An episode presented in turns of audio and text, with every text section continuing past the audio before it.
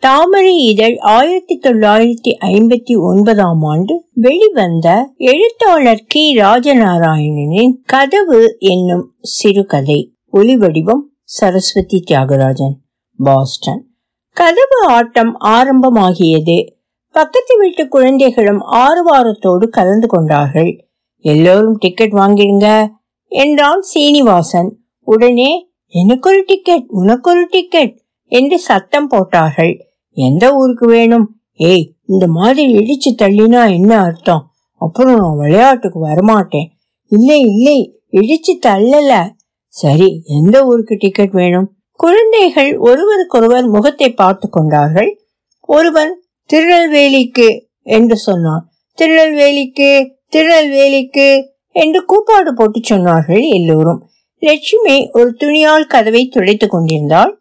சீனிவாசன் வெறும் கையால் டிக்கெட் கிழித்து கொடுத்து முடிந்ததும் கதவில் பிடித்து தொத்தி கொண்டார்கள். சிலர் கதவை முன்னும் பின்னும் ஆட்டினார்கள்.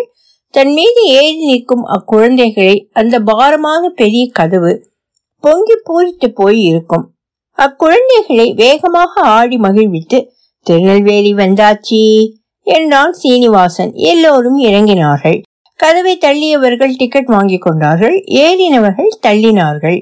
மீண்டும் கதவாட்டம் தொடங்கியது. அது பழைய காலத்து காரை வீடு பெரிய ஒரே கதவாய் போட்டிருந்தது. அதில் வசித்து வந்தவர்கள் முன்பு வசதி உள்ளவர்களாக வாழ்ந்தவர்கள் இப்பொழுது ரொம்பவும் நொடித்து போய்விட்டார்கள். அந்த வீட்டில் உள்ள பெண் குழந்தைகளில் மூத்ததுக்கு எட்டு வயது இருக்கும் இன்னொன்று கை குழந்தை. அம்மா காட்டுக்கு வேலை செய்ய போய்விடுவாள் அப்பா மணிமுத்தாரில் கூலி வேலை செய்ய போய்விட்டார். லக்ஷ்மியும் சீனிவாசனும் கை குழந்தையை அம்மா காட்டிலிருந்து வரும் வரை வைத்துக்கொண்டு கதவோடு விளையாடி கொண்டிருப்பார்கள். ஒரு நாள் தெருவில் ஒரு தீப்பெட்டி படம் ஒன்றை லட்சுமி கண்டெடுத்தாள். படத்தில் ஒரு நாய் இருந்தது. அழுக்காக இருந்ததால் படத்தில் எச்சிலை துப்பி தன் பாவாடையால் துடைத்தாள். இதனால் சில இடங்களில் இருந்த அழுக்கு படம் பூராவும் பரவிற்று. ஆனால் லட்சுமிக்கு மிகவும் திருப்தி. படம் சுத்தமாகிவிட்டது என்று படத்தை முதுகுக்கு நேராக பிடித்து தலையை கொஞ்சம் சாய்த்து கொண்டு பார்த்தாள். அப்புறம் இந்த பக்கமாக சாய்த்து கொண்டு பார்த்தாள். சிரித்து கொண்டாள். காண்பிக்க பக்கத்தில் யாராவது இருக்கிறார்களா என்று சுற்றுமுற்றும் பார்த்தால் ஒருவரும் இல்லை. வீட்டை நோக்கி வேகமாக நொண்டி எடுத்துக்கொண்டே போனாள். சந்தோஷம் தாங்க முடியாமல் லட்சுமி வீட்டுக்கு வந்தபோது சீனிவாசன் நாடியை கையில் தாங்கிக் கொண்டு வாசல் படிக்கட்டு உட்கார்ந்திருந்தான். அவனை கண்டதும் லட்சுமி படத்தை பின்புறமாக மறைத்து கொண்டு டேய் நான் என்ன கொண்டு வந்திருக்கேன் சொல்லு பாப்போம் என்றாள். என்ன கொண்டு வந்திருக்கியோ? எனக்கு தெரியாது. சொல்லேன் பாப்போம். எனக்கு தெரியாது. லட்சுமி தூரத்தில் இருந்தவாறே படத்தை காண்பித்தாள். அக்கா அக்கா எனக்கு தரமாட்டியா? என்று கேட்டுக்கொண்டே இறங்கி வந்தான் சீனிவாசன். முடியாது என்ற பாவனையில் தலையை அசைத்து படத்தை மேலே தூக்கி பிடித்தாள். சீனிவாசன் அவளை சுற்றி சுற்றி வந்தான்.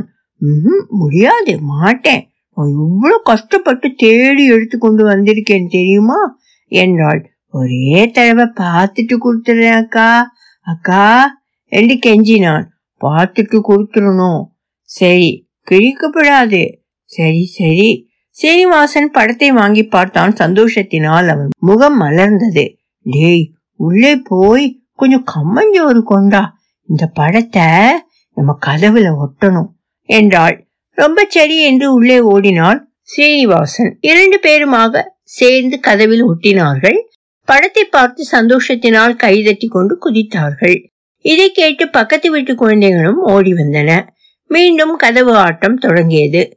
அந்த கதவை கொஞ்சம் கவனமாக பார்க்கிறவர்களுக்கு இந்த குழந்தைகள் ஒட்டிய படத்துக்கு சற்று மேலே இதே மாதிரி வேறு ஒரு படம் ஒன்று ஒட்டி இருப்பது தெரிய வரும் அந்த படம் ஒட்டி எத்தனையோ நாட்கள் ஆகிவிட்டதால் அழுக்கும் புகையும் பட்டு மங்கி போயிருந்தது. ஒருவேளை அது லட்சுமியின் தகப்பனார் குழந்தையாக இருக்கும்போது ஒட்டியதாக இருக்கலாம். குழந்தைகள் இப்படி விளையாடி கொண்டிருக்கும் போது கிராமத்து தலையாரி அங்கே வந்தான். லட்சுமி உங்க ஐயா எங்க? ஊருக்கு போயிருக்காக. உங்க அம்மா காட்டுக்கு போயிருக்காக. வந்தா தீர்வைய கொண்டு வந்து போட சொல்லு. தலையாரி தேவர் வந்து தேடிட்டு போனாருன்னு சொல்லு. சரி என்ற பாவனையில் லட்சுமி தலையை ஆட்டினாள். மறுநாள் தலையாரி லட்சுமியின் அம்மா இருக்கும் போதே வந்து தீர்வை பாக்கியை கேட்டான். ஐயா அவரு ஊர்ல இல்ல. மணிமுத்தாறு போய் அஞ்சு மாசமாச்சு. ஒரு தகவலையும் காணோம். மூணு வருஷமா மழை தண்ணி இல்லையே நாங்க எண்ணத்தை வச்சு உங்களுக்கு தீப பாக்கிய கொடுப்போம். ஏதோ காட்டுல போய் கூலி வேலை செய்து இந்த குழந்தைங்களை காப்பாத்துறதே பெரிய காரியம். உங்களுக்கு தெரியாததா? என்றாள். இந்த வார்த்தைகள் தலையாரியின் மனசை தொடவில்லை. இந்த மாதிரியான வசனங்களை பலர் சொல்லி கேட்டவன் அவன். நாங்கள் என்ன செய்ய முடியுமா இதுக்கு? இந்த வருஷம் எப்படியாவது கண்டிப்பா தீர்வை போட்டுறணும். அப்புறம் எங்க மேல சடைச்சு புண்ணியம் இல்லை?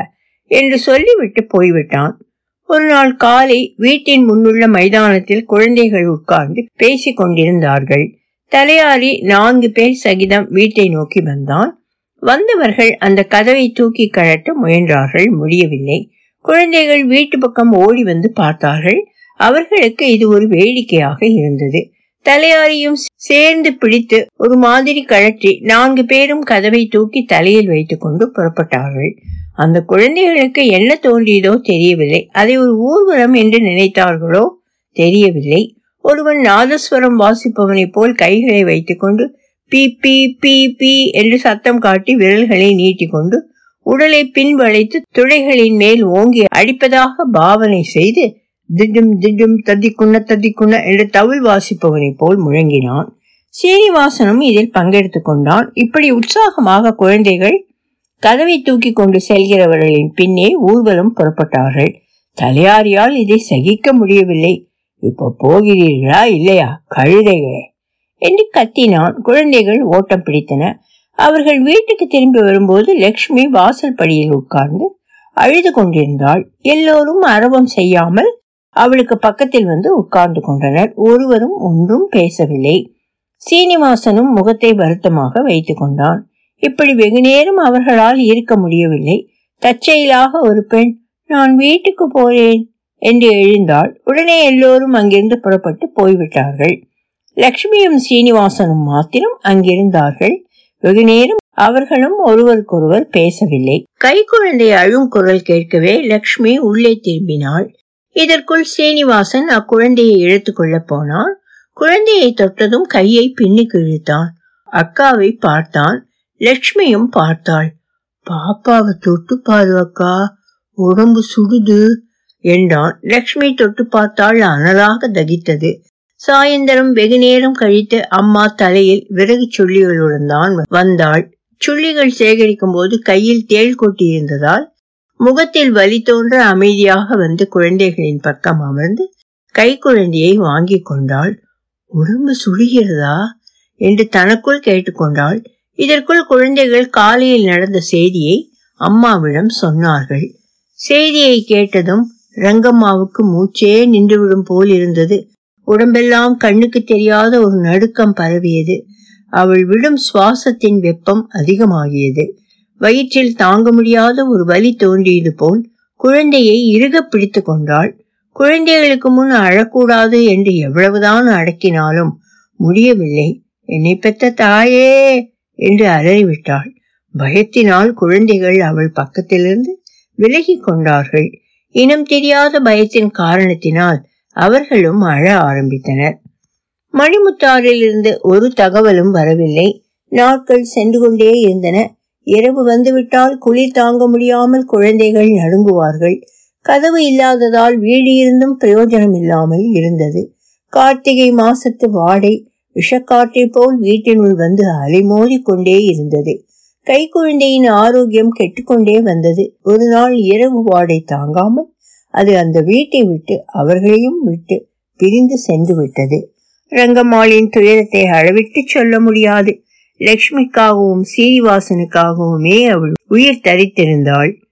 சீனிவாசன் இப்பொழுது பள்ளிக்கூடம் போகிறான். ஒரு நாள் அவன் மத்தியானம் பள்ளிக்கூடத்திலிருந்து திரும்பும்போது ஒரு தீப்பெட்டி படம் கிடைத்தது. கொண்டு வந்து தன் அக்காவிடம் காண்பித்தான். லக்ஷ்மி அதில் ஆர்வம் கொள்ளவில்லை. அக்கா எனக்கு சீக்கிரம் கஞ்சி ஊத்து பசிக்கு. சாப்பிட்டு இந்த படத்தை ஒட்டணும். தம்பி கஞ்சி இல்ல. இது அவள் மிகவும் பதட்டத்தோடு சொன்னாள். ஏன்? நீ காலையில் காய்ச்சும் போது நான் பார்த்தேனே. ஆம் என்ற முறையில் தலையசைத்து விட்டு நான் வெளிக்கு போயிருந்தேன். ஏதோ நாய் வந்து எல்லா கஞ்சியையும் குடித்து விட்டு போய்விட்டது. தம்பி கதவு இல்லையே என்றாள். துக்கமும் ஏக்கமும் துணிக்க. தன்னுடைய தாய் பசியோடு காட்டிலிருந்து வருவாளே என்று நினைத்து உருகினாள் லக்ஷ்மி. சீனிவாசன் அங்கே சிதறி கிடந்த கம்மம் பருக்கைகளை எடுத்து படத்தின் பின்புறம் தேய்த்து ஒட்டுவதற்கு வந்தான் கதவு இல்லை. என்ன செய்வதென்றே தெரியவில்லை. சுவரில் ஒட்டினான். படம் கீழே விழுந்து விட்டது. அடுத்த இடத்தில் அடுத்த சுவரில் எல்லாம் ஒட்டி பார்த்தான். ஒன்றும் பிரயோசனம் இல்லை. ஏமாற்றத்தாலும் பசியாலும் அவன் அழ ஆரம்பித்தான். சாயந்தரம் லக்ஷ்மி சட்டி பானைகளை தேய்த்து கழுவி கொண்டிருந்தாள். சீனிவாசன் முகத்தில் ஆவல் துடிக்க மேல்மூச்சு கீழ்மூச்சு வாங்க ஓடி வந்தான். அக்கா அக்கா நம்ம பள்ளிக்கூடத்து பக்கத்துல சாவடி இருக்கு பாரு. அதுக்கு பின்புறம் நம்ம வீட்டு கதவு இருக்கக்கா. கண்ணால நான் பார்த்தேன் என்றான். அப்படியா? நிஜமாவா? எங்கே வா பாப்போம் என்று சீனிவாசனின் கையை பிடித்தாள். இருவரும் கிராம சாவடி நோக்கி ஓடினார்கள். உண்மைதான் அதே கதவு சாத்தப்பட்டு இருந்தது.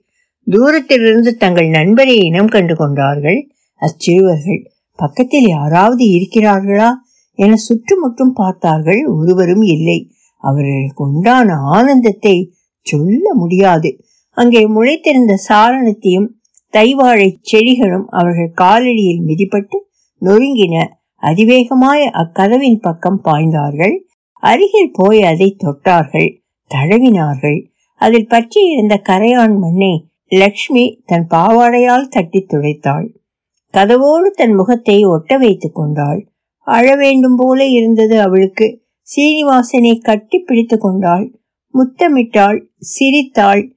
கண்களிலிருந்து கண்ணீர் வழிந்தோடியது சீனிவாசனும் லக்ஷ்மியை பார்த்து சிரித்தான். அவர்கள் இருவரின் கைகளும் கதவை பலமாக பற்றியிருந்தன.